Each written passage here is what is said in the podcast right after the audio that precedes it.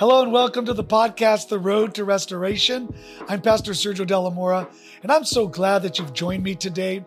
Today, whether you're on the road to restoration, you've fallen off the road to restoration, or you're weary of being on the road to restoration, I really believe today's podcast is going to inspire you. I really believe this that all of us in some area of our life are going through restoration, or we're going through that place where God is refining us, pruning us, because God wants to keep using us. In fact, that's what I want to talk to you about today. I want to talk to you about being used by God. You know, for the past 30 years, I've had the privilege to go around the world and talk about Jesus, whether it's on radio, television, by writing books, being on a book tour, leading a mega church. I've learned over the years from listening to leaders that one of the greatest desires of young leaders' hearts or up and coming leaders is how can I be used by God in a greater way? And I think it's a beautiful desire to be used by God. Maybe you've thought about that. Like, God, I want you to use my gifts, talents, and skills and abilities to reach people for you. If that's your desire, then I hope today what I'm going to talk to you about will make sense and inspire you to stay on the road so that you could be used by God in a greater way. But I want to start by telling you about what God uses to use you. Think about that. What does God use to use you? I've learned over the years that God oftentimes uses things that most people think that there's no use in using them. For instance, Paul said in 2 Corinthians chapter 12, he said, To me was given a thorn in my flesh to buffet me or to keep me humble. And he said, as a result of that thorn in the flesh, he's discovered that when he is weak, that's when God is strong in his life. In fact, he says, that's when the power of God works greater through me to be used in my life is when I discover that there is a thorn in my flesh. What does that mean to have a thorn in your flesh? It means to have an area in your life that just doesn't seem to change. Imagine that. God uses the weakness in your life that you're constantly praying about changing, fasting about changing, talking about changing, learning how to change only to discover that it's the one area that God doesn't allow to change because it's that one area that keeps you desperately looking for Him. And so, in essence, God uses your weakness to use you in ministry or to use you to reach other people. I call it the thorn in your flesh.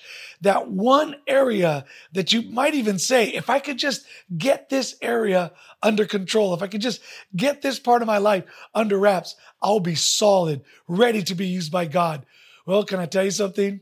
Sometimes God uses the weakness in your life, the thorn in your life to use you in a greater way. So don't be surprised if you keep visiting the same problem over and over, because that might be the very thing that God is using you to keep using you over and over. You know what I've also discovered? God uses your wilderness moments in your life to use you in a greater way. You know what? I called it the wilderness moments where you are weary and tired. It's when you're going around the mountain over and over. Things aren't changing. It just seems like it doesn't matter how much you do, how much you pray, that things don't change. It's what the children of Israel went through. The Bible teaches us in the book of Exodus that the children of Israel went around the same mountain over and over. And the journey to the promised land, which should have taken 11 days, ended up taking 40 years. I call it their wilderness moment. Same thing happened to Jesus. Before he was used greatly, he had to go through a wilderness. Same thing happened to Moses. Before Moses had his burning bush experience, he went through a wilderness. Wilderness moments are those moments where you get confronted with the areas of your life that still need God's grace. It's what Paul went through. Before he became Paul, he was Saul, and he went through three years in the wilderness so that he could work on the areas of his life that he thought didn't need to be worked on. See, sometimes in the wilderness moments, it's the moment where God uses you to speak to people who are going through their own wilderness moments. Think about this.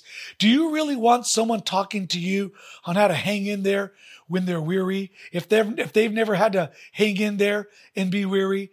God will allow you to go through a wilderness moment so that you can speak to people who are in their wilderness moment. Let me tell you something. God doesn't waste time. He doesn't waste pain. He doesn't waste the weariness of your soul. He's using everything in your life so that you could speak to more people. God wants to use you and he wants you to be used in a greater way. But what does God use to use you? God will use your thorns, your weaknesses, but God will also use your wilderness moments when you're just confused and you don't know what's ahead of you. Do not underestimate those moments.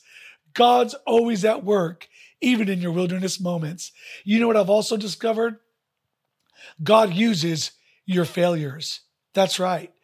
So many times we think that it's our successes that increase our platform. I used to think that. You know, when I first started the church, I was in a high school and we started with seven families. And I thought for sure the day that we break 2,000 people, that the phone's going to ring and people are going to want to know about our story. You know what the truth is? No one called. And I realized this, that I thought that success was going to give me a natural a platform of influence. And I've discovered this, that although success does cause people to take a second look at you, it isn't what, it isn't your success that allows people or allows people to want to hear more of you. It's what comes out of you as a result of your success. And oftentimes people think that success is what people want to hear. The reality is, is what people want to hear is the weaknesses, the failures, the hard times that you went through to become successful. That's what people want to hear. I often thought that, you know, if I could just hear the successes of how people did it or, or the success of what they've accomplished, that that would inspire me to want to do more. The reality is what inspired me to want to be used by God more was the failures that I heard that other people had to work through. And I could testify to you, failure has given me a stronger voice than any of my successes. Failure, I've seen, is what God has used more to catapult my voice. I don't know why. I wouldn't do it like that. I don't know why God uses the failures of our life. But I've learned this about God is that when Peter failed, Jesus said to him, Peter, you're going to deny me three times. And he said, but after you've repented and after you've turned back to me, you will go and strengthen your brothers. It's almost like Jesus was telling Peter, Peter, if you want to be used in a greater way, you're going to have to embrace the failure you're about to go through. Now, none of us want to fail, and I don't think God is the author of our failure. I think what happens is we're human, and in our humanity, we make bad decisions. But I love how God can turn all those bad decisions into good reasons to use you because God works all things together for our good. So if you want to be used by God, I've learned that God will use your failures to position you for greater influence. You know what I've also discovered about God is that God uses your dreams to use you. He really does. You know, the story of Joseph is a classic story in Genesis 37, where the Bible says at 17 years old, he had this dream, this infectious dream that God was going to use him to do something substantial in his generation, only to realize that that dream is what caused him to be thrown into a pit, to end up to being sold as a slave, to be placed in the home of a man by Potiphar where he was tested and tempted, and then from there to be placed in a prison.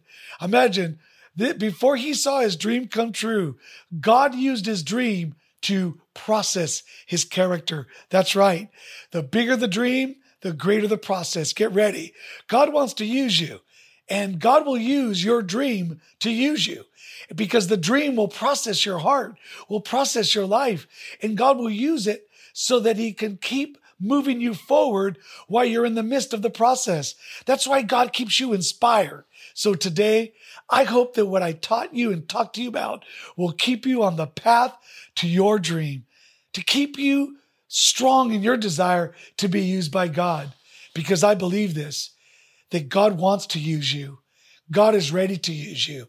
And let him use those areas that you think nobody could use areas that you think are not useful. Because today, I may be talking to one person And maybe there's tears coming down your eyes because you've realized that though you want to be used, you feel like you've been disqualified, disqualified to be used. So let me just close with this last thing that I've seen that God uses to use you. God uses the real you. That's right. I've discovered that God will always use the real you, not the you that you're trying to be. You know, when I was growing up in ministry, I listened to everyone's sermon and I tried to, to inflect and preach like everyone else, all of my heroes. I just figured if I could preach like them, God would use me like them, only to be discouraged because I didn't have their process. So how can I deliver their message with the same kind of power? But I discovered this. If I would just believe that the anointing is on the real me, the personality that God gave me, gave me is the personality God wants to use. The areas of my life that I think are unuseful are the areas that God wants to use. So I want to give you this as a word of encouragement. God uses the real you, not the someone else you're trying to be. Know this God didn't make a mistake when He called you, and He didn't make a mistake when He chose you. He didn't make a mistake when He used you, and He's not making a mistake by using you. It's about you trusting that His grace is sufficient. And if you'll take this word of encouragement today, my prayer is that God would use you more than He's ever used you before. I'm Pastor Sergio De La Mora. Thanks so much for watching this podcast. If you like it, share it, let someone else know about it, because I really believe on the road to restoration, there's a lot of our friends and family that need help. Thanks so much for watching, and I look forward to you being part of the next podcast. God bless you.